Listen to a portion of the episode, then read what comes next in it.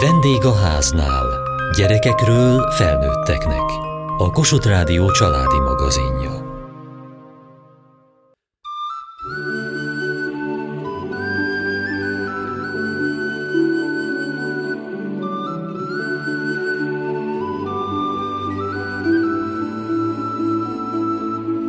Április a császármetszéssel kapcsolatos információszerzés hónapja világszerte. Itthon a Császárvonal alapítói és működtetői készülnek új anyagok közzétételével, melyekkel az a céljuk, hogy az édesanyák minél felkészültebben érkezzenek a szülésre, mert leginkább az első császármetszés lenne jó megelőzni, hogy utána ne kerüljenek a szülőnök kényszerpályára. Az információ átadás s még inkább a szülésélmények feldolgozása vezette őket akkor is, amikor Hegmesék címmel összegyűjtötték 20 édesanya és több szakember élményeit, gondolatait a témában.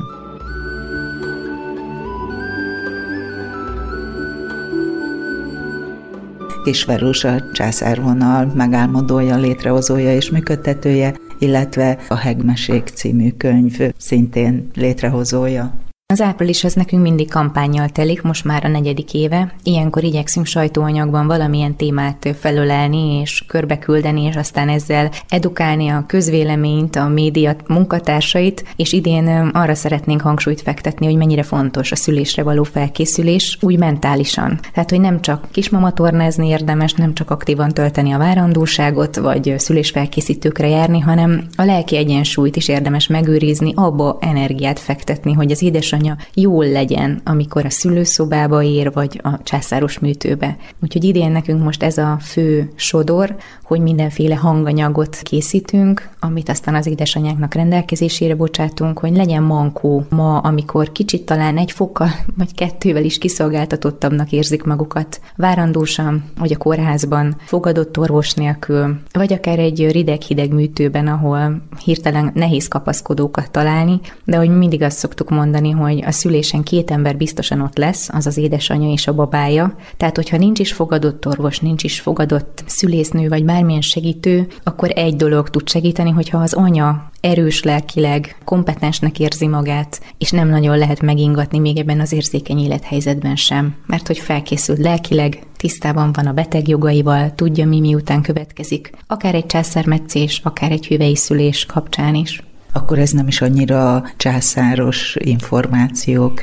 Az az igazság, hogy mi nem csak a császármetszéssel kapcsolatban kommunikálunk sokat, hanem a császár utáni hüvei szüléssel kapcsolatban is, tehát igaziból így a munkánk nem csak a hasi szülésre korlátozódik, és ugye ma azért egy fokkal nehezebb egy császáros vagy több császáros előzménnyel támogató kórházat, orvos találni egy édesanyának, és ott bizony elkél minden mankó, ami csak lehet. És mik lesznek ezek a mondatok vagy gondolatok, amit segítségül hívhat? Van egy tündéri ikres édesanyja, a pszichológus Olá Kata, ő szomatovonalon mozog, és vele együtt alkottunk meg olyan, azt hiszem 14 vagy 15 olyan relaxációs hanganyagot, ami a császármetszésre való felkészülést, tehát kismamaként, a császármetszés utáni gyermekágyi időszakot segíti, aztán a vibekre, a császár utáni hüvei szülésre készülésben egy kismama relax, ugyanúgy a vibek utáni gyermekágyi időszakban hallgatható hanganyag, szoptatást segítő segédlet, műtőben magunkban mantrázható, megerősítő mondatok, aztán még mindenféle medence, kismedencei zavar, ez császármetszés után jellemzőbb, legalábbis nekünk ez volt eddig a tapasztalatunk, de bárki érdekelt lehet bármilyen kismedencei panasszal, az ott levő feszességeket, problémákat, egy kicsit tudatosító, elengedő relaxáció készült. Úgyhogy igyekszünk mindenféle célcsoportot, mindenféle panaszt fókuszba helyezni, de ugyanúgy az édesanyáknak egy rövid anyaságban való megnyugvás, egy kicsit fókuszáltan, amikor úgy elvisznek a mindennapok, a stressz, a feszültség, hogy ezt egy picit úgy odafigyelve elengedjük, ellazítsuk, és nagyon-nagyon sokat tud segíteni. És akkor itt volt az idő, hogy akkor ezzel is foglalkozzunk mi is, ne csak a hegkezeléssel, ne csak a császár utáni regenerációval, hanem így a mentális acélozodással is.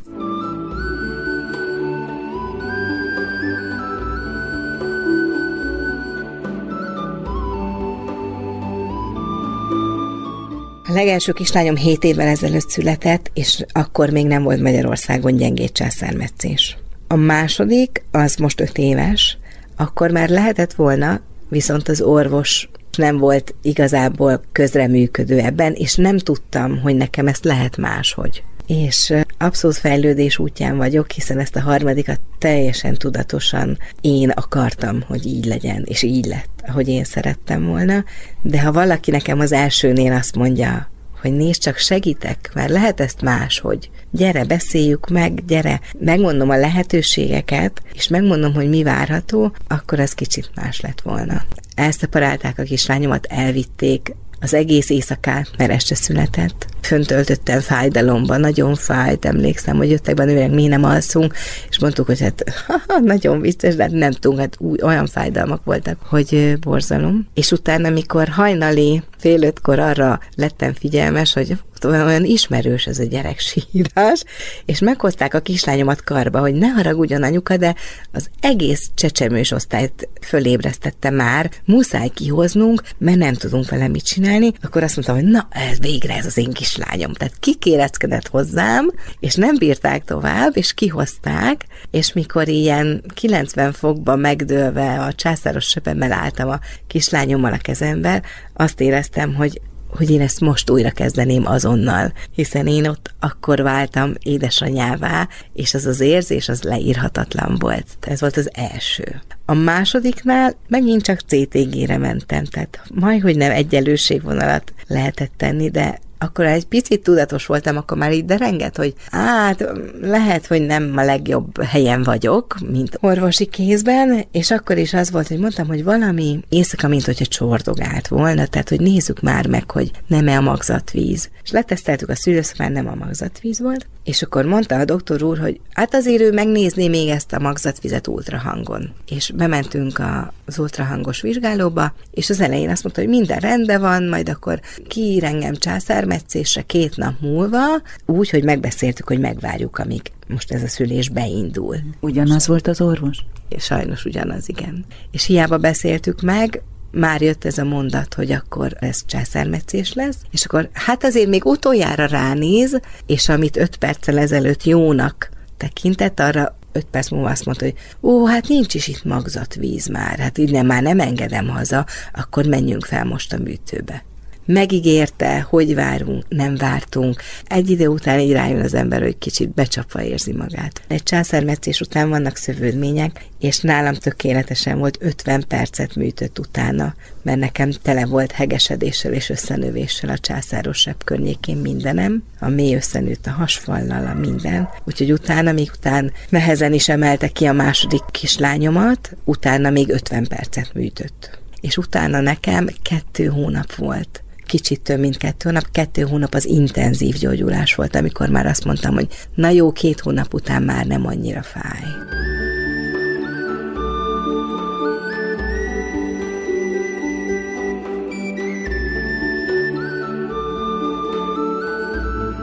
Azt gondolnánk, hogy már annyit beszéltünk róla, de még mindig nem eleget.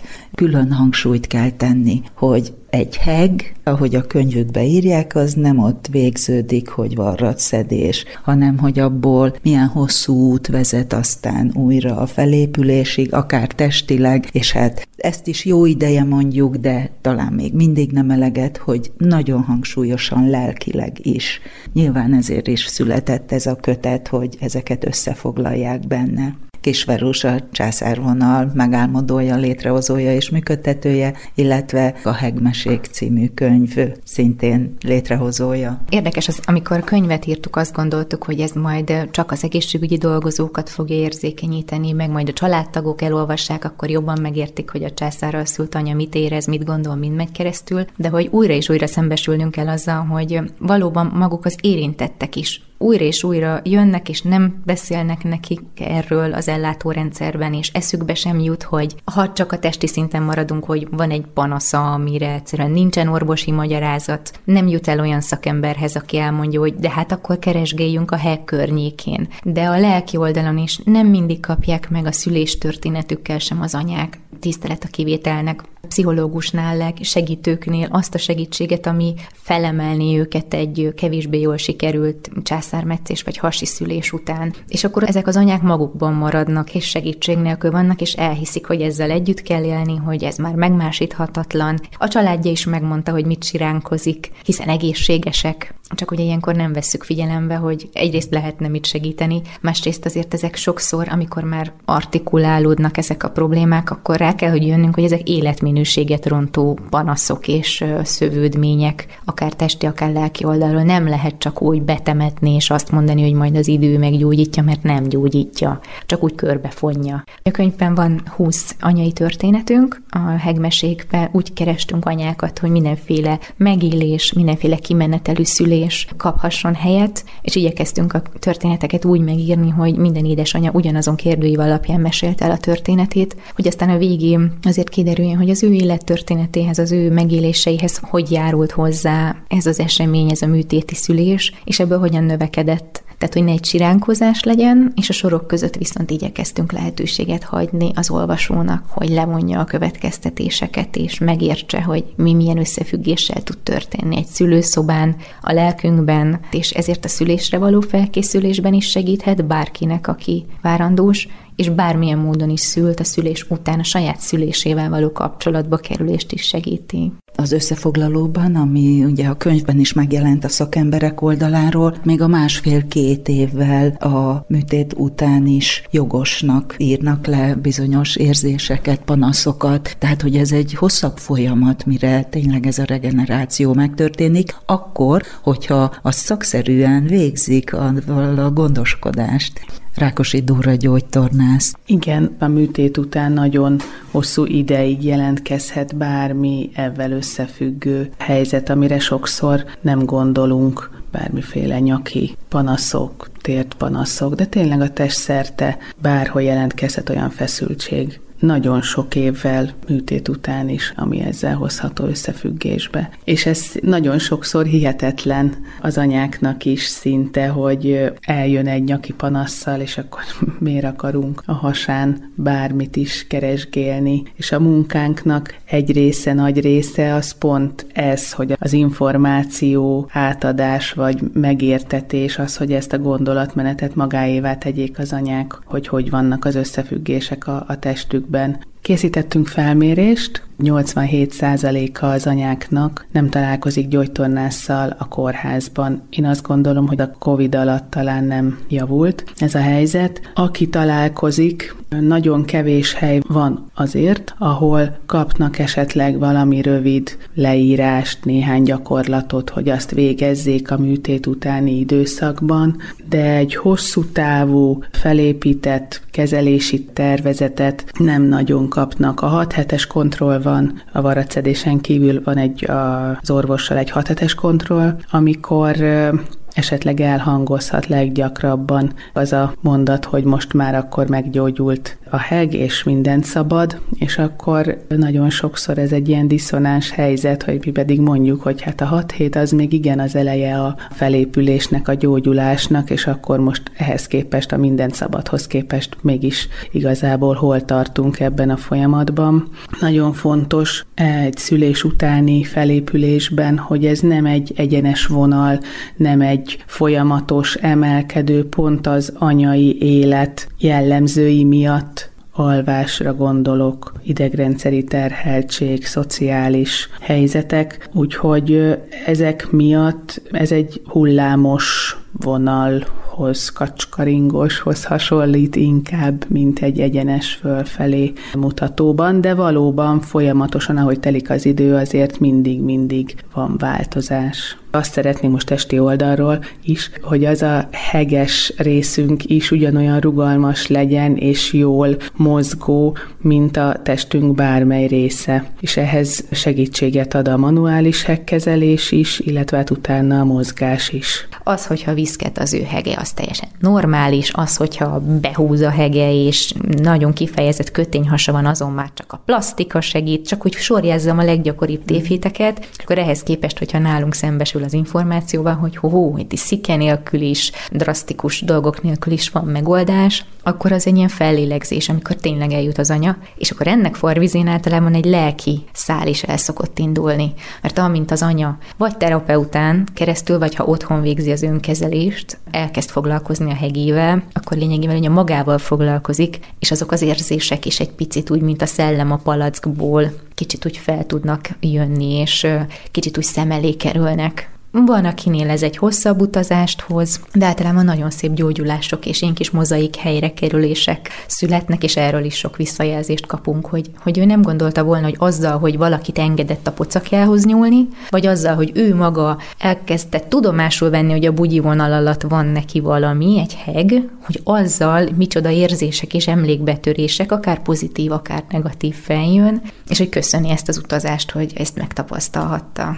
Mert gondolom, hogy ahogy onnan a feszültség távozik, vagy enyhül, ugyanúgy ez a lazaság és az elengedettség az egyébként is megjelenik más területen. Abszolút, meg tényleg, ahogy szoktuk mondani, hogy a hegszövetben érzelmek is tárolódnak egészen pontosan, és kérdezték, hogy hagyják-e abba például a hegmasszást, amit mi tanítunk, hogyha nagyon sírnak közben. És erre olyan nehéz exakt választ adni, mert hogy ilyenkor az ember nyilván próbálja nyakon csípni, hogy milyen érzelmek jönnek föl, vagy milyen képeket lát, vagy mit érez, kellemes, vagy kellemetlen, nehezére esik újra elkezdeni. De ez mindig olyan egyéni. Persze senkit nem akar az ember lerántani valamilyen olyan pszichés mélységbe, amit aztán nem tud kontrollálni, hiszen nem vagyok ott az édesanyja nappaliában, amikor olajjal masszírozgatja a hegét, de hogy akkor is jelzés értéki, hogy akkor ott még van dolog, valamivel foglalkozni, és lehet, hogy ezt nem egy otthoni önterápia fogja megoldani, hanem akkor bizony menjen el egy perinatális szaktanácsadóhoz, vagy ilyen perinatális kérdésekben jártas pszichológushoz is, amellett, hogy mondjuk akkor kérjen a hegéhez is személyes segítséget, mert lehet, hogyha személyesen valakivel átbeszélve, nem magára maradva ezekkel az érzésekkel indul neki ennek az útnak, könnyebb lesz neki és megtámogatva.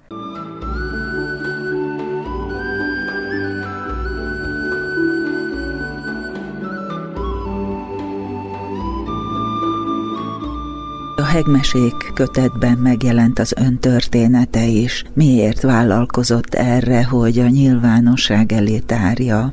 Azért vállalkoztam erre, hogy ebben a könyvben is szerepeljek, mint a sok császármetszős anyukából egy, mert nagyon szerettem volna azt tudatni minden császármetszéssel szülő anyukának, hogy van egy kicsit más ebben a világban, mint az, hogy megműterek minket, elviszik a kisbabánkat, és utána egy fél nap múlva találkozunk újra. Ezt lehet egy úgymond gyengéd vagy természetes császármetszéssel is megtörténté tenni, ami azt jelenti, hogy nem kell, hogy elszaporálódjunk a kisbabánktól, hanem lehetünk együtt akár a születése pillanatától, amíg a kórházba ki nem tesszük a lábunkat.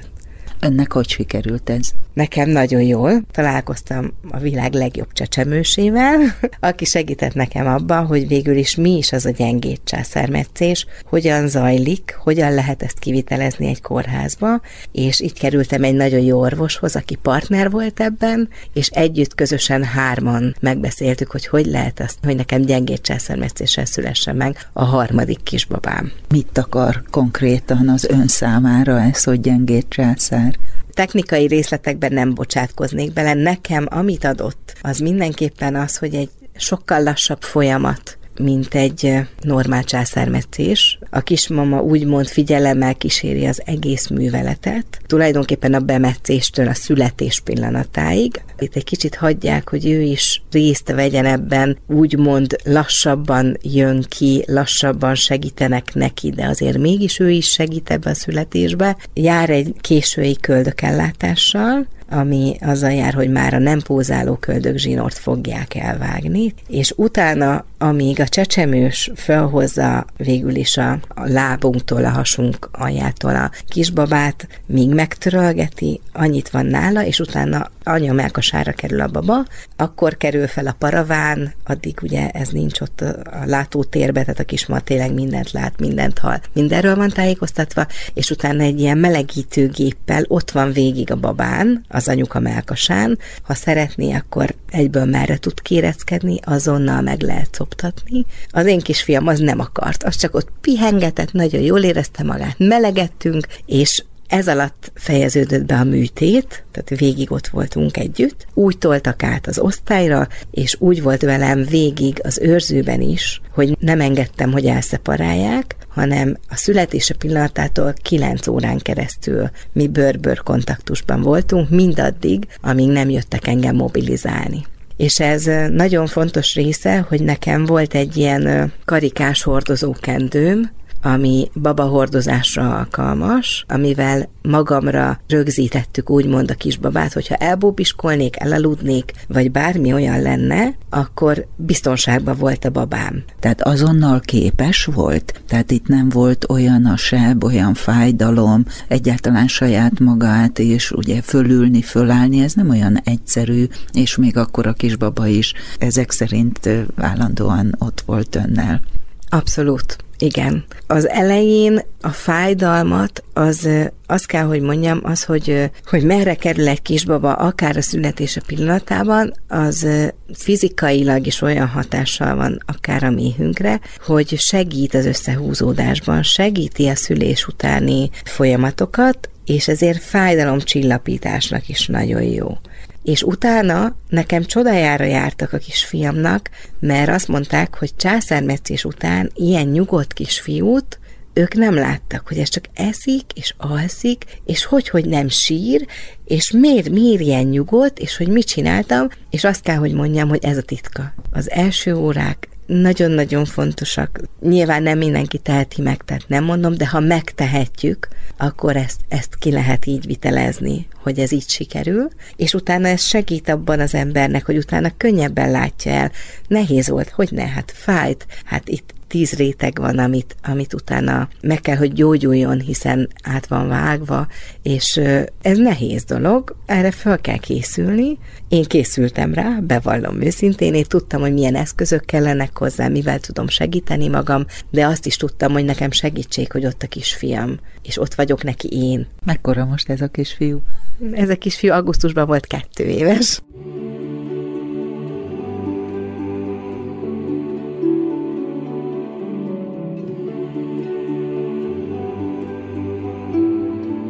Mai adásunkban a császármetszés testi és lelki hatásairól beszélgettünk. Kövessék műsorunkat podcaston, vagy keressék adásainkat a mediaclick.hu internetes oldalon. Várjuk leveleiket a vendégháznál @mtva.hu e-mail címen. Műsorunk témáiról a Kossuth Rádió Facebook oldalán is olvashatnak. Elhangzott a vendégháznál. A szerkesztő riporter Szendrei Edit, a gyártásvezető Mari Andrea, a felelős szerkesztő Hegyesi Gabriella.